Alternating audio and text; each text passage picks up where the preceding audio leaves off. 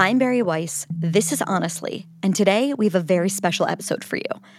Our audio team has been working really hard over the past year, bringing you guys new episodes every single week. And for the next few weeks, they're taking a well deserved break. So we thought, what better time to share some of our favorite episodes from other podcasts that we love to listen to and that maybe you haven't heard of? This week, we're featuring an episode from UnHerd with evolutionary biologist Richard Dawkins. If you've never heard of UnHerd, we think you're going to be hooked. Their mission is similar to ours it's to push back against the herd mentality and to provide a platform for otherwise unheard ideas, people, and places. Host Freddie Sayers gets right into it with some of the most interesting people in the world on some of the most contentious subjects. And this conversation with Richard Dawkins is no exception. From God to people's distrust in science and vaccines, to cancel culture, aliens, and romantic poetry, Freddie and Richard leave everything on the table in this beautiful conversation they published earlier this summer. Stay tuned. We'll be right back.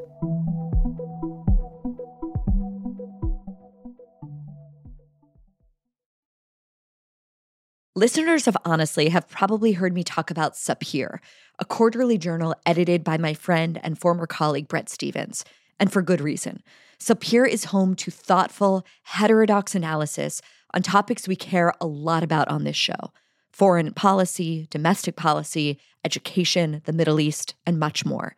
With Israel at war and rising anti Semitism in the West, including at our most elite universities, Sapir is more important than ever. Its current issue, called Friends and Foes, takes a deep, hard look at the people and principles that we can count on to counteract dangerous cultural and political trends near and far, and those that we can't. I recommend Danielle Haas's article on the human rights establishment. Haas was a senior editor at Human Rights Watch for over a decade, and she offers an intimate, inside view of how human rights NGOs have lost their way and how far they have strayed from their founding missions. Check that essay out, along with the rest of Sapir's current Friends and Foes issue at sapirjournal.org slash honestly. That's S-A-P-I-R journal.org forward slash honestly.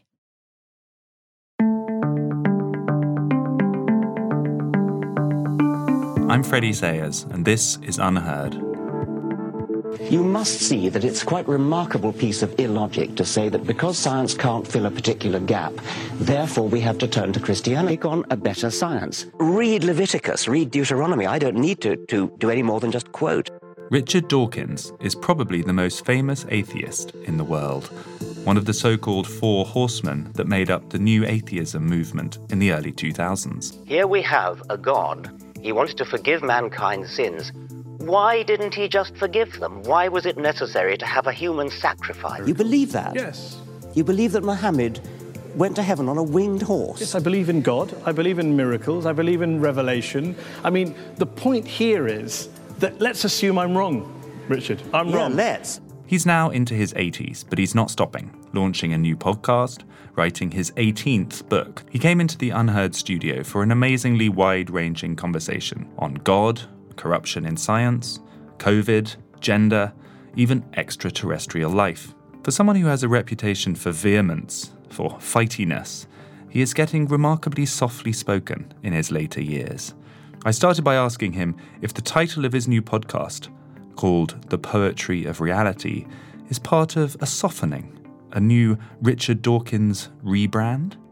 You are in the midst of doing some interviews and discussions because not only have you written yet another book or are working on another book, you're starting a podcast. That's right. Yes. It's called The Poetry of Reality. Yes. Tell us about that. Yes. Well, uh, I've always um, felt that the that science deserves to be treated as a part of our culture, and the proper appreciation of science is poetic. Um, it's one of the supreme um, poetries that we can enjoy. Is the poetry of reality. The the magnificent fact that the universe has given rise to us, these supremely complicated beings capable of even understanding where we came from. And um, that ought to be a topic of great literature. And so um, science is the poetry of reality. In the choice of title there, Am I wrong to detect a softening? I notice in recent interviews you've, you've talked about how you're sometimes unfairly cast as being overly vehement, um, overly combative, where you don't think of yourself as that. And you've even talked about how the selfish gene you wish you had retitled the immortal gene, and that in some ways, I guess the question has to be: Is this a rebranding? I, I wouldn't call it a softening. Um, the thing about the selfish gene is that people, some people, critics, read it by title only, and um, thought it was about selfishness or even an advocacy of selfishness, whereas it was actually the opposite. It's, it's about uh, it's about altruism, um, and so that was regretting a, a fertile opportunity for misunderstanding. So I wouldn't call it a softening. Um, as for being miscast as vehement and aggressive and things, I genuinely have been miscast. I mean, I'm not a very aggressive person, um, except when unduly provoked. But happy to state how you see things without compromise. Let's put it exactly. That. I mean, I, I, believe in truth, and I believe in, in stating it in an uncompromising way. Um, and but um, I, I don't go out of my way to to be controversial. So the, the poetry of reality, though, it does it, it sort of deliberately seems to evoke the idea that you're more of a romantic spirit than people realise. Is, is that fair? Well, I don't know how people what people realise. I, I, think I've always been a romantic spirit, and I think that that's what science inspires or ought to inspire, as opposed to the sort of cold, hard, dispassionate mm. um, image that, that science can be mistaken as, as projecting. So you don't feel then, if you look back then, let's say over the last three decades, you don't feel you have evolved yourself into more of a conciliatory. No, I think I've been, the, I've been the same all the time. I'd like to talk about that period of time, yes. however, because if you may not have evolved, the world most certainly has changed. Um, the position of science, the w- political world, the fusion of the two, uh, it seems like we live in a very different world to, let's say, the early 2000s. Starting with science, are you worried that scientific institutions, universities, publications, scientific bodies, are now becoming overly politicized, less reliable as a result, less scientific? Yes. And uh, I think that I have noticed that certainly some of the leading scientific journals have capitulated to political pressure to become unscientific and to betray um, what is an obvious, for example, obvious scientific dichotomy between male and female, um, seems to have been uh, betrayed for political reasons by people who ought to know better in editorial positions uh, uh, in leading scientific journals. And th- that, I think, is true. I mean, even there was an, a, different controversy around Nature magazine, yes. who has become a kind of leading proponent of trying to correct for racial injustices of the past in a way that seems to almost depart from normal forensic science. They, they, seem to be animated by what would normally be a political agenda rather than a purely inquisitive one. Well, I believe you. That, that sounds plausible to me, yes. Certainly, I, th- I think that um, there's, a, there's a sort of um, analogue of original sin in, in, in that uh, white people are expected to feel guilt for what, what maybe their ancestors, or maybe not their ancestors, but just people of the same color did to people of a different color. And, and it's as though um, we are supposed to inherit the guilt of people of the past just because we have the same color skin as they did. Um, and that is, uh, I think, racism. It is actual racism to to, to confer guilt upon people because of the color of their skin. So, would you be in favor of a completely colorblind world as far as institutions are concerned, then? Because this is actually becoming controversial in the United States at the moment. I, I, think the Supreme Court is reconsidering questions of affirmative action.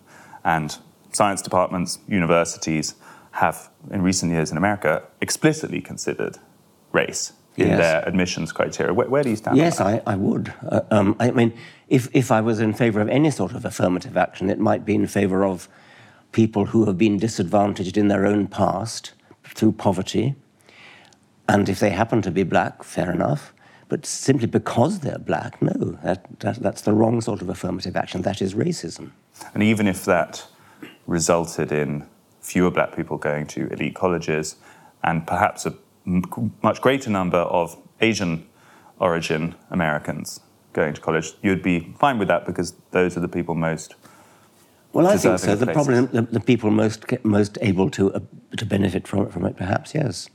But I think that that, that um, there is something to be said for bending over backwards to help people who, because of their disadvantaged background, educationally speaking, culturally speaking, perhaps, um, and who perhaps have a genuine uh, ability which hasn't had a, chance to flourish.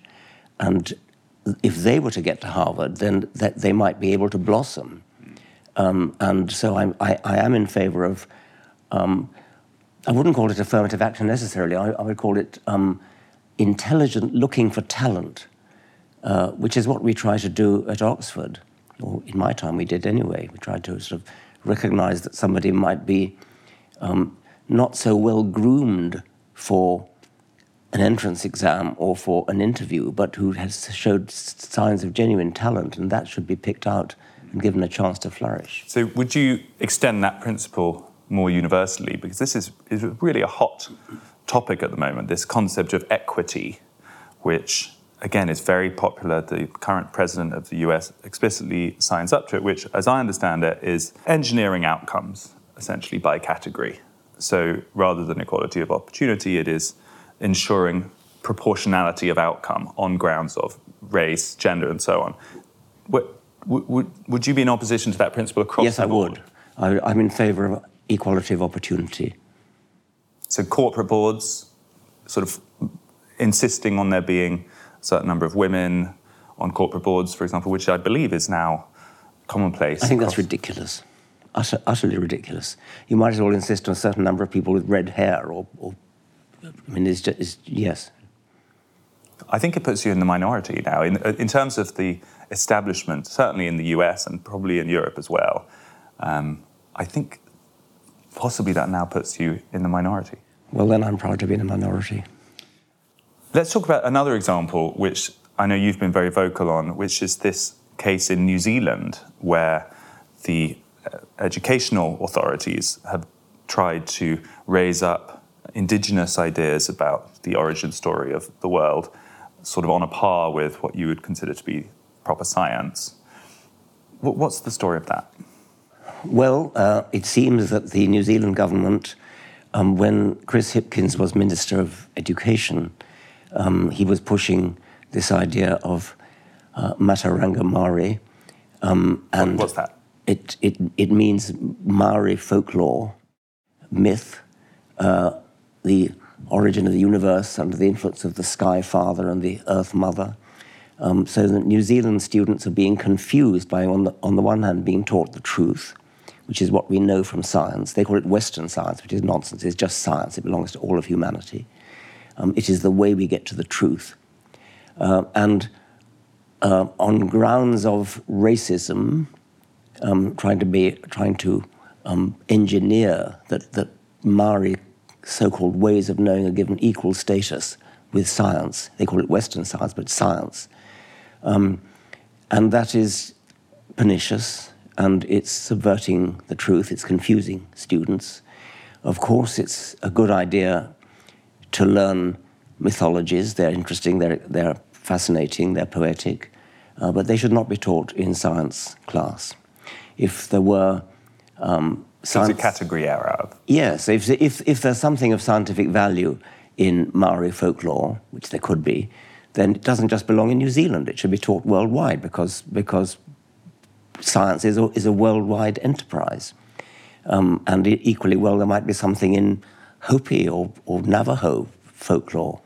It doesn't just belong in the low. There's, things aren't true in a certain part of the world and not in another part of the world. They're true universally. I feel a slight sense of disagreeing with you. You said science is what's true, Yes. um, and origin myths, such as the perhaps very beautiful Maori um, myths, belong in a different category. Do you not think that poetic myths and symbolic myths are true in a different way?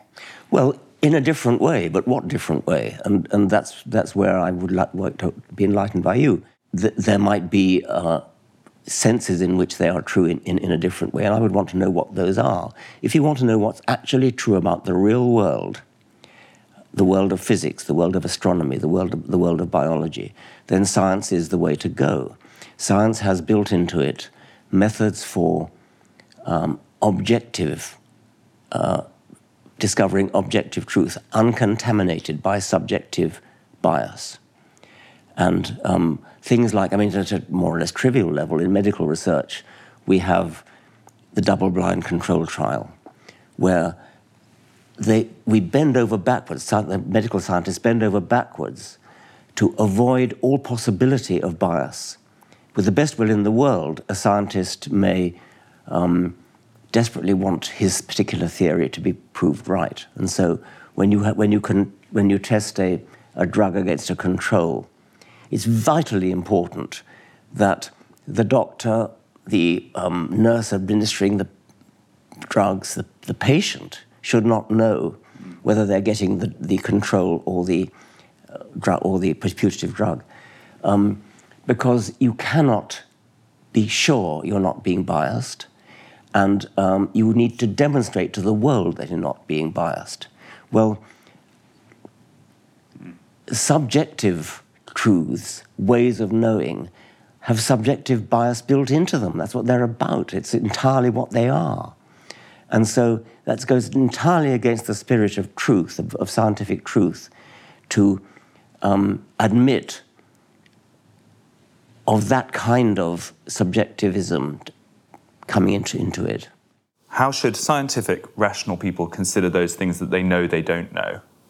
And is it not possible that sort of poetic ways of describing those get closer to uh, some kind of truth for those areas that science can't cover, and that they should be allowed that at least?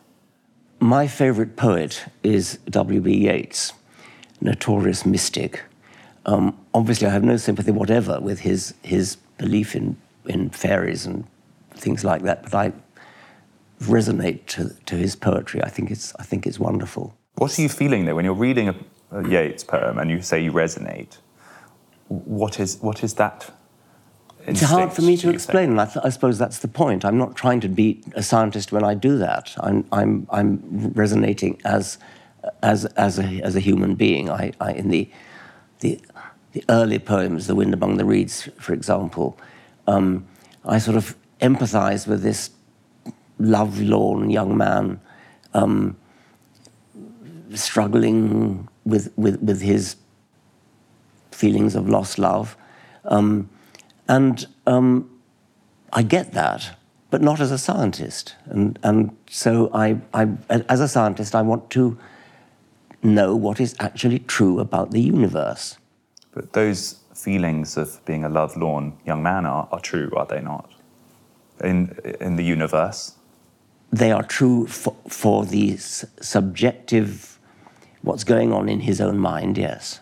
Strangely, when I hear you talk about a Yeats poem, you don't sound that different to uh, religious people.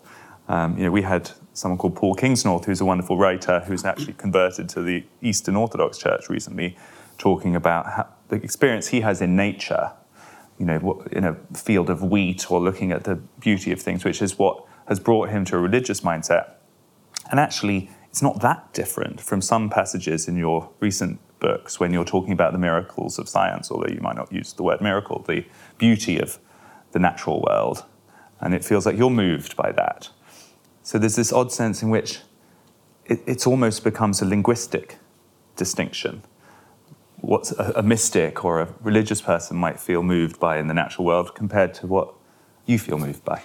I think there's something wrong with that. I think there's something confusing about that.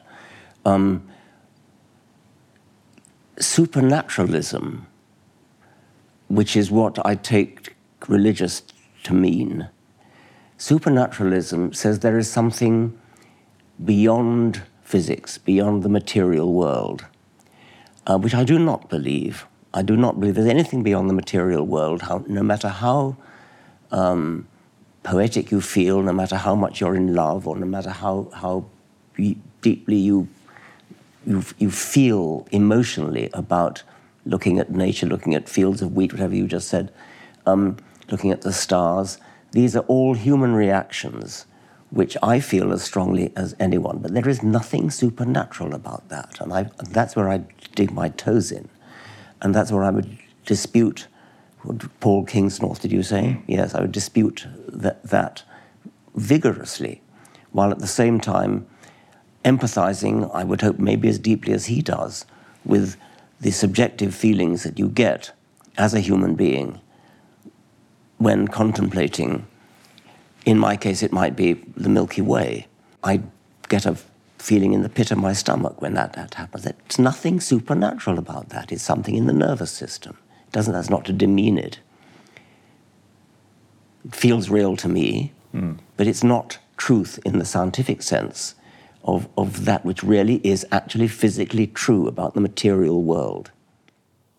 Some scientists and some, I believe, physicists who are focusing on sort of other dim- potential dimensions, on some of the more hard to grasp um, theoretical physics, might allow for the possibility that there are whole ways of seeing the real world that we don't yet yes. understand. Yes. I just wonder whether there's any chance I in your that. mind that some of those feelings that uh, you think are just sort of synthesized by our material selves might alternatively be perceiving uh, physical realities that we yet don't yet have a, a way I'm, to analyze. As it happens, I'm going this evening to have a, a, a meeting in, Lo- in London with Lawrence Krauss, the theoretical physicist who's just written a book uh, called The Known Unknowns, mm. um, which is about that which we don't know. And uh, physicists uh, are, are proud to admit that there's a lot that they don't know, and they're working on it. And it is entirely possible, probable, that there are beings in the universe who already do understand things that are beyond our understanding. We, our brains simply aren't big enough to understand uh, these, these profundities uh, about the universe. Um, but to somehow equate those with mystical feelings that you, that you get when you're in love or when you contemplate mm. a rose or, or, or, something, that, that's. Or that's, religious feelings. Yes, or religious feelings, that's naive confusion. As I understand it, your theories of evolution and natural selection maintain that most things about human nature and the human body and our evolved selves are there for a purpose because they have been selected into being. Okay, let me just stop so you there. Um, I, I, happen to be one of those who, who does rather believe that. Mm. Um, but I might even be in a minority of biologists there. Some, quite a lot of biologists feel that, that they call me a, an ultra Darwinian. Um, right. And, and feel that there's a lot in life that is not actually Darwinian in the sense that it's not actually designed by natural selection but is there by chance. Um, and so I just stopped you to hmm. put that in perspective. Well, I think that makes it even more true. If you're an ultra Darwinian, that should make you even more respectful of those things that are perceivably there yes, I in get human I, nature. That, that's right. That's, and so, yeah. For the religious impulse or mystical impulses or those feelings that, that we've just been talking about, should we not view them as more likely to be more intelligent than purely a, a kind of mistake or, or oh so so, yes. so possibly by the logic of being an ultra Darwinian, one should respect the religious impulse as possibly being wiser and more purposeful than you have done so far. Not wiser and more pur- purposeful. They're possibly there for a reason. Um, they're, uh, I, I, readily agree that because it's a human universal, uh, pretty much. I mean, if you look anthropologically speaking, the some sort of religion is, is universal. Um, therefore, it, it's highly probable that it is indeed of Darwinian advantage, uh, and that I get. Doesn't mean it's true, though. Um, I mean, you, you, you can be, you could say um, the, uh, the tendency to be religious, the tendency to believe in something supernatural, the tendency to think there's something higher than you, the tendency to, to think that um, um people I could also can make a list, um, could have been built in by natural selection. And I often suggest that this could be because um, children have been naturally selected to be um, respectful of what their parents tell them, what their culture tells them, because they need that in order to survive. This is one of my main points that I, I often make that, that um, re- religion flourishes because uh, children who are vulnerable in a dangerous world uh, need to be instantly obeying their parents' advice not to endanger themselves. You don't, you don't question what your parents say, you just, you just mm. believe what, what they say. That means that we have, the, the, the child mind is pre programmed by Darwinian natural selection to be credulous of what elders tell them. And that is fertile ground for falsehood as well as truth. Falsehood, like it is necessary to sacrifice a goat to the god of the full moon, whatever it is. But if it's there by natural selection through the pressures, it, it must be a net positive. A net positive in a survival sense, yes, but it doesn't make it, make it true. It's not true that if you sacrifice a goat at the time of the full moon, you'll cause the crops to succeed. Uh, but uh, it's a net positive in the sense that it's, it's a byproduct of the impulse to obey authority, because the impulse to obey authority in general is a net positive. And perhaps sacrificing a goat at the full moon forces you to tune your attention in a different way um, to the universe. Maybe the ceremony of it calls other kind of faculties into being, and it puts the rational part of you into a smaller proportion for a while, and actually overall makes you wiser and, a, and, a, and a closer to truth in the long run. Is that not possible? You're, I mean, this is real special pleading, and you're, you're, it doesn't make it true. It's, it, it may be a net positive in the sense that, as I've just said, as I've just said, it's a, a byproduct of something that is a net positive. Um, but it's not only is it not true, it's somehow demeaning to what really is true. I guess this will be a more concrete and perhaps useful line of inquiry, which is that looking across all of human history, only the most recent generation is something close to a secular generation. And you could say you had a part to play in that as a very uh, famous and well read um, atheist. So the question is how is the secular experiment going? O- observationally, if we are purely rational, do you, do you think that it's going well? Well, again, I, I haven't done the sociological research, and um, what, what I've seen of statistics suggests that it's going slowly getting better. Uh, um, statistics sh- showing in Britain that number of people who profess some kind of religion is going down. Um, it's now below 50%, which is the first time that a British census has shown that to be the case. In America. You celebrate, or you think it's a good? Yes, I do think it's good. Um, and similarly, in, in America, America is lagging behind in this respect, but it's still going in the right direction. Those are the only figures I've seen. Um, and apart from that, all I can do is offer you my intuition, which is worthless. But then, as you put yourself, things like the idea of a, a new original sin being discovered in the world of kind of race uh, yes. fixing and, and all of that. There's this famous book by Tom Holland called Dominion, which has been very influential in suggesting that a lot of the, the what we consider to be secular Western ways of thinking our morality is, is still drenched in Christian thinking. So perhaps, although people aren't describing themselves as religious in the census, they've just moved those religious intuitions into other realms, such as all of these newfangled ideas. Yeah, I think that's that's very likely true. And and um, I mean, if you look at the uh, at the trans b- business, um, you can make a good religious case for that as well. And the um, uh, I, I, make an analogy with, probably others have as well, with the um, Catholic doctrine of transubstantiation, where the, the wine in, in the Aristotelian accidentals remains wine, but in its true substance becomes blood.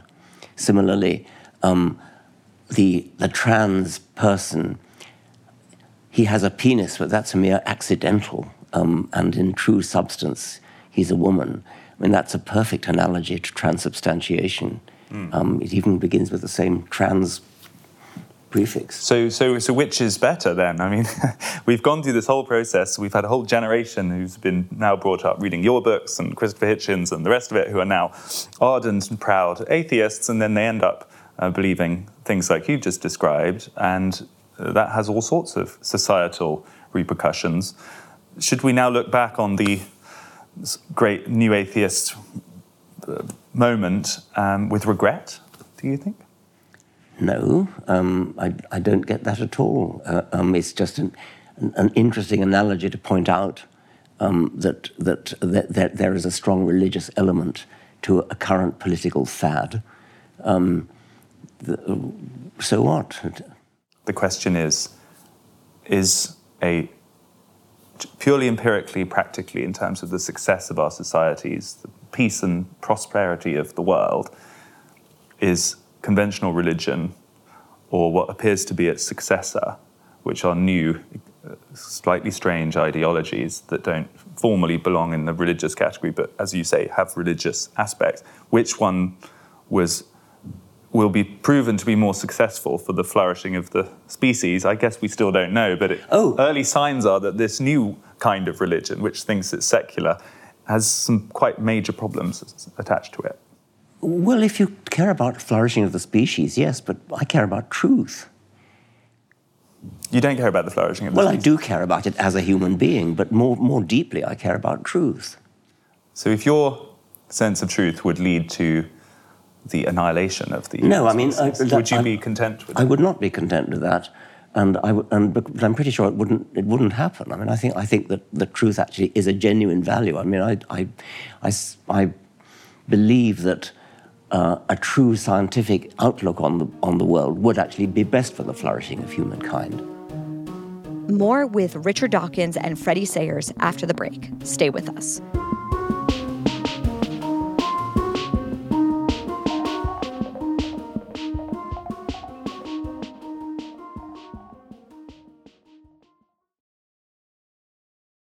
You mentioned scientific truth. We have to talk about the most recent scientific controversy of the age, which is the COVID era. It feels like we are now just emerging from it, and finally, some sort of perspective is beginning to be put in place. It feels to me like the authority and trust in science was enormously damaged during the COVID years um, by what I would call overreach, overclaiming by scientific authorities and the concomitant backlash that came alongside it. Um, so there are now millions, many millions of people who intuitively distrust whatever they are told by scientific authorities. I suspect many more millions than were, were there just three years ago. What's your overall sense of the COVID era before we delve into specific points around it? Do you think it was a, a moment of scientific glory, or do you think it was something that was a little bit problematic? I think glory in that uh, with unprecedented speed, vaccines were developed. And that was a tribute to molecular biology, where um, the fact that it was possible almost instantly to sequence the genome of the virus, and the, the genome was transmitted over the airwaves directly to labs all over the world, and labs in America and Britain and elsewhere immediately set to work developing vaccines with, as I said, unprecedented speed. Um, that is magnificent and is a tribute to science and, uh, and was a, a glory of science. As for whether hum- humans mistrust or trust science, that's their business, and, and uh, I'm, I haven't done the sociological research. But the vaccines, since you mentioned them, were they were enormously over-promised in terms of what their effect would be. Um, uh, they were originally sold to the public as 95% effective in the sense, true sense of not getting infected with the virus if you take it. That was then endlessly revised downwards, and in, in the end, it, we were told it didn't stop transmission, they only improved outcomes for vulnerable patients, which was very different to what was said originally. And meanwhile, there was this enormously heavy handed um, policing of whether people should take them, including, in many places, mandates or near mandates. And that was very uncomfortable to watch. Do you, do you think that's The speed true? with which things were happening means that it's very difficult for people uh, entrusted with authority to give advice. And normally there's much more time in, in order to examine all the evidence and, and give uh, balanced, um, wise advice. When, you, when you're re- required to give advice almost instantly, there inevitably are going to be mistakes. I'm so surprised that you're not more critical of that era. As someone who champions robust debate, um, champions learning from errors, admitting when things were, weren't exactly what you thought they were, um, it feels like it was a real classic example of just the politicization we're talking about, where authorities were way over the top. Okay, well, probably then what, what they should have done, uh, and with hindsight, they should have done, said, well, actually, we don't know. We're, we're uncertain. Um, our best advice we can give is so and so. But imagine what would have happened if they'd said that. We don't, scientists don't know, oh, right, you know. Um, they, it, there's a, there's, it's a very difficult situation to be in. I, I, I mean, I'm luckily for me, I wasn't in that situation.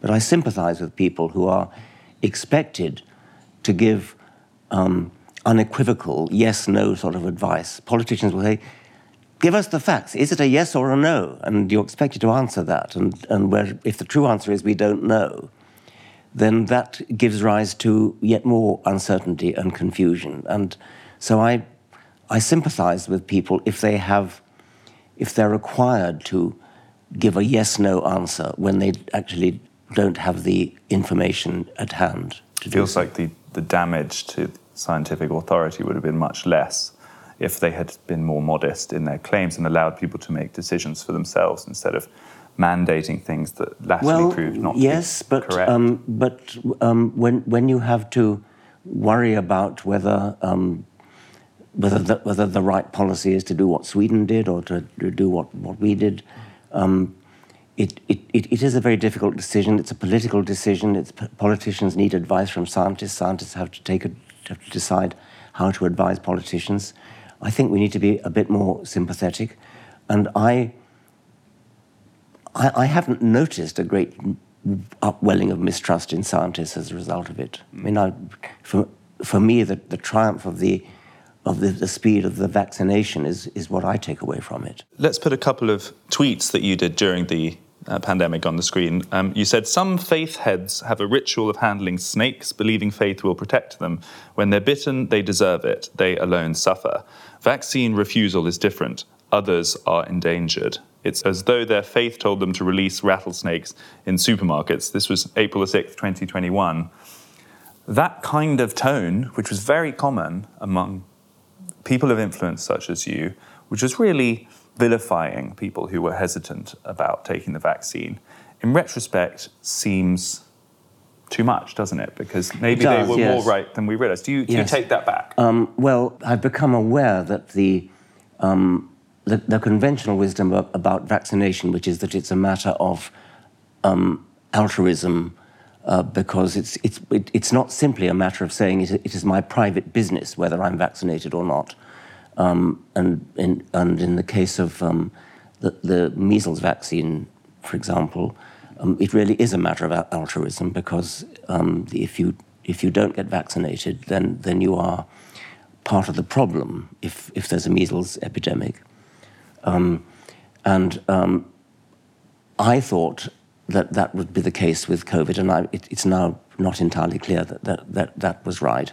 And so, to that extent, I would take that back, yes. Do you now have a view on lockdowns since, we, since we're doing a little uh, tour of the COVID era? No, I don't, I don't have a view. I, I'm not I, mean, well. I should say, I'm, as a half Swedish person, we've paid a lot of attention to it, and it, you talk about double-blind trials and Yes. scientific process. The fact that Sweden has emerged from the longer period with the lowest excess death count of all of the European countries seems to be a, quite an important scientific point of evidence that possibly lockdowns were not necessary. That could be that could be true, and and um, as uh, John Maynard Keynes is said to have said, um, when when the facts change, I change my mind. What do you do, sir? And and so yes, it it, the, the, it there was a need for rapid decisions. The, evidence was not yet in, and, and mistakes may have been made. Some people have said that the the kind of corruption of those scientific uh, institutions that became evident during COVID goes much beyond the COVID example. So I'm, I'm really like to see what you think about that. For example, the whole peer review system. There's a scientist called Jay Bhattacharya who we've interviewed a number of times on this channel. He thinks the whole method for getting funding for scientific projects and for ascertaining scientific theories needs overhauling because it's become, it, it has rewarded timidity by being overly reliant on what the mainstream of your peers think. And the experience he had during COVID was that he was completely kind of demonized for taking a different view on lockdowns. Um, and it's gradually you know, so the mainstream is shifting towards his position over time. But do you share that idea that possibly there are actual structural problems now with possibly the peer review system and the way scientists get funding that needs serious attention? Yes, I do. I think I think um, uh, no system is perfect, and there are obviously things wrong with the, the, the way peer review works in in practice. Um, it, there are things you can try to do, like to um, anonymize papers, just put this is author A and author B rather than giving them names. Um, that there are papers that get published because author A happens to be a very eminent Nobel Prize winner, and people don't believe you know.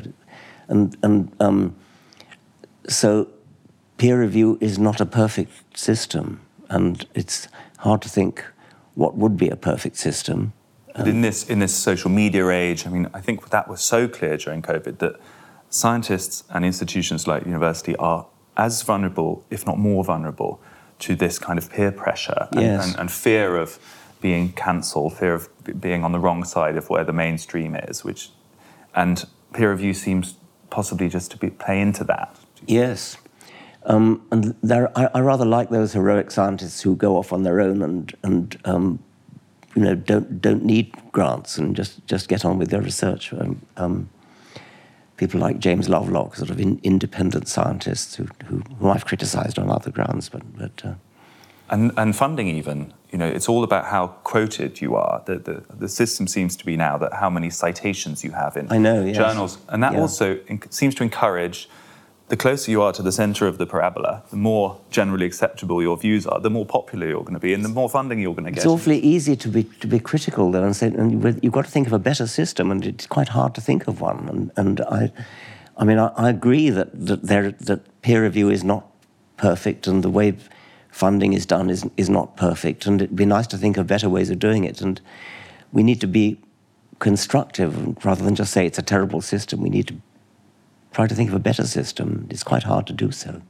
The other aspect of protecting scientists is, is universities. And I don't know what your view is, but it feels like recently universities have not been good at defending their own when they come under uh, assault on um, social media and elsewhere, when basically one of their faculty takes an unpopular position.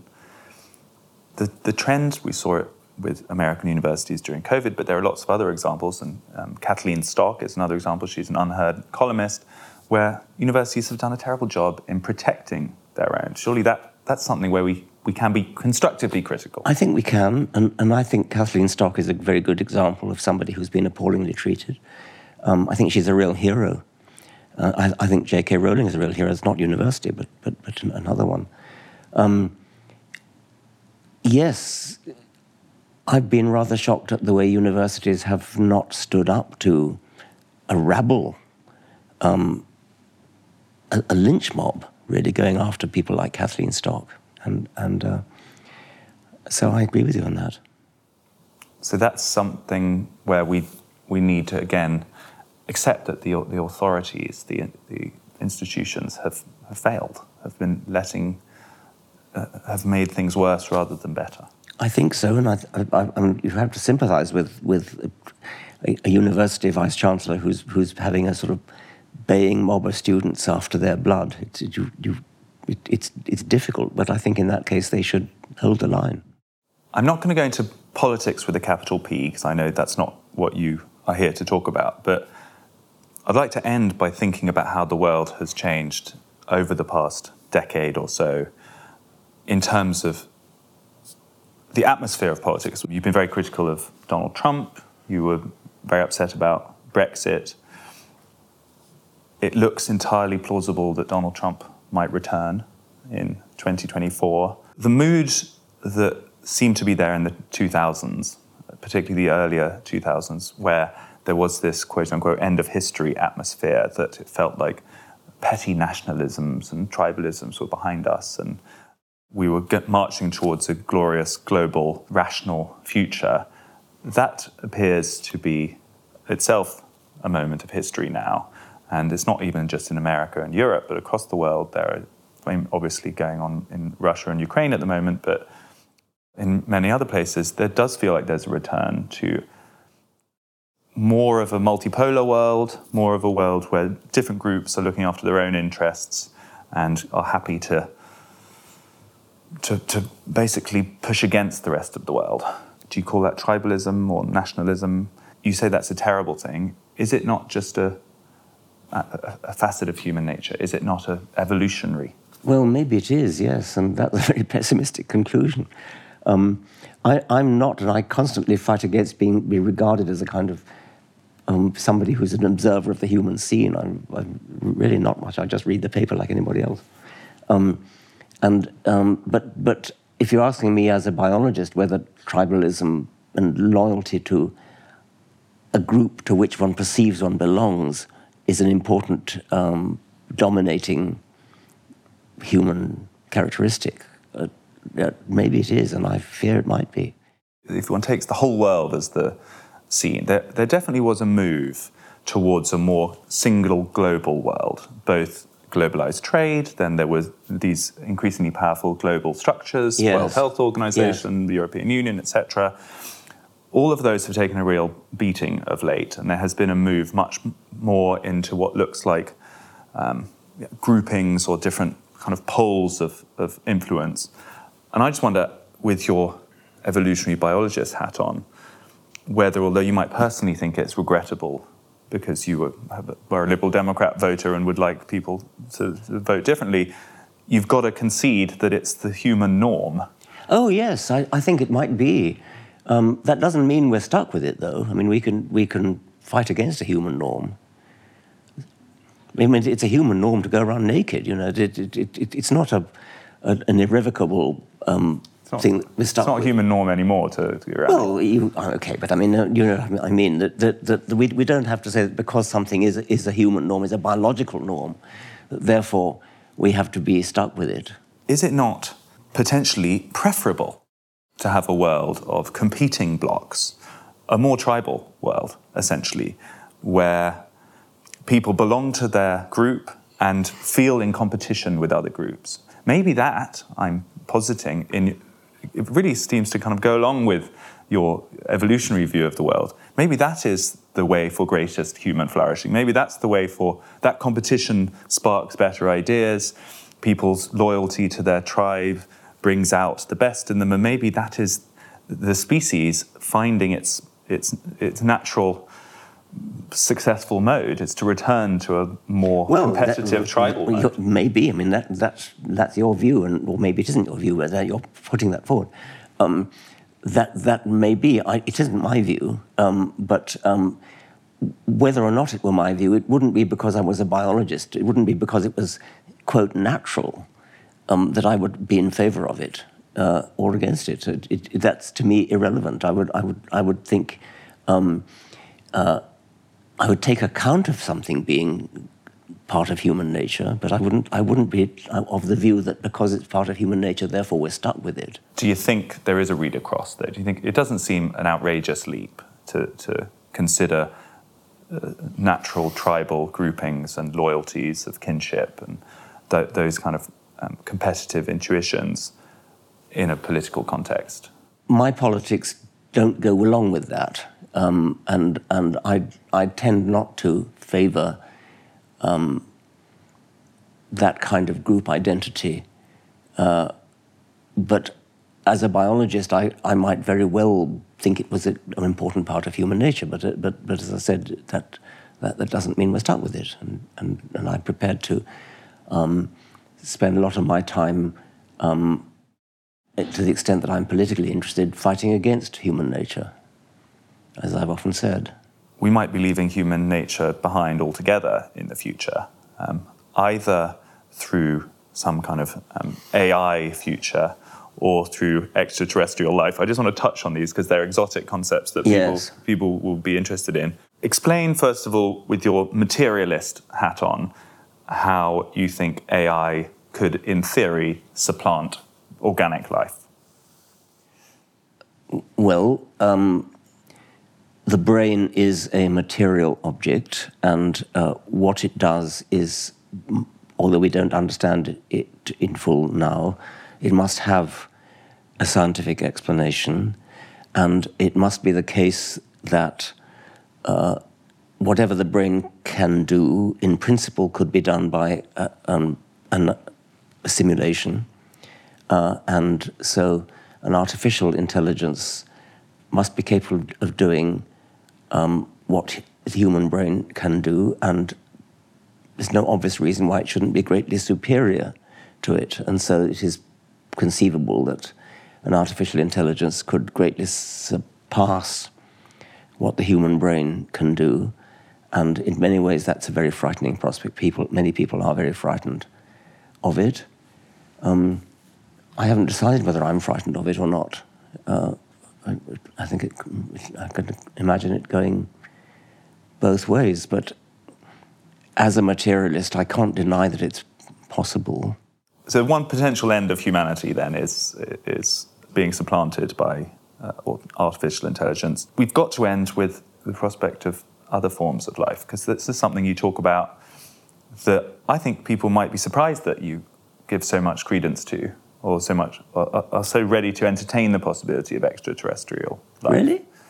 To some people, it belongs in the kind of conspiracy corner, oh, which gosh. you would be completely opposed to. So, no, not at all. So it, it, it, how likely do you think it is that extraterrestrial life exists?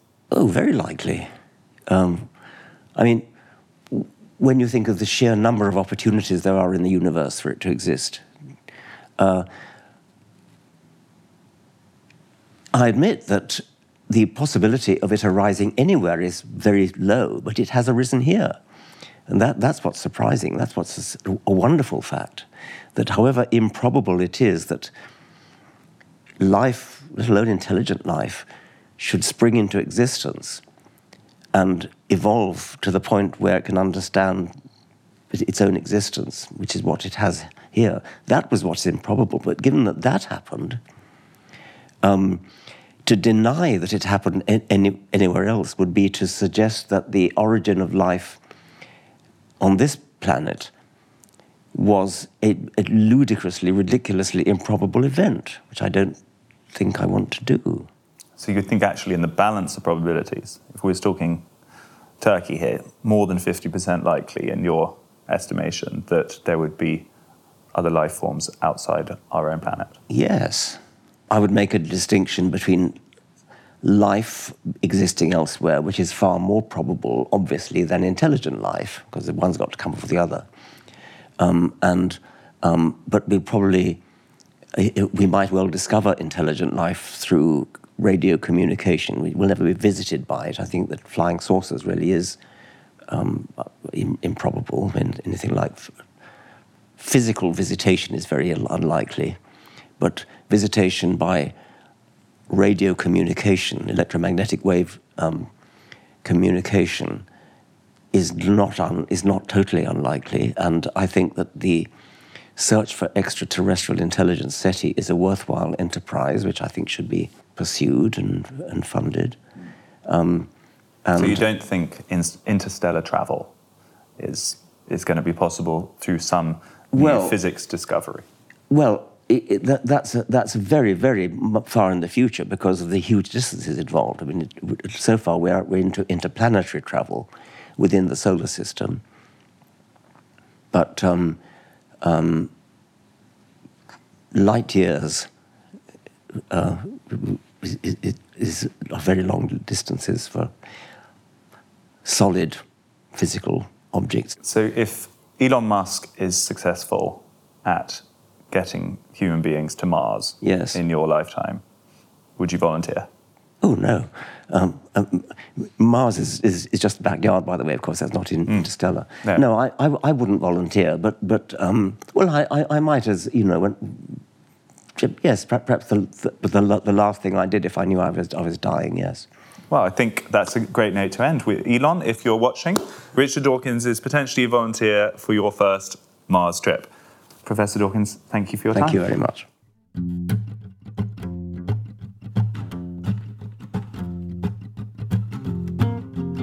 Thanks for listening, and thanks again to our friends over at UnHerd for letting us share this fabulous conversation. If you liked it, you can catch all of their episodes at UnHerd, that's spelled U N H E R D dot com. And if you want to support our podcast, again, you're listening to Honestly, but you already know that. There's just one way to do that. It's by going to the free press, thefp.com, T H E F P.com, and becoming a subscriber today. Thanks for listening. We'll see you next time.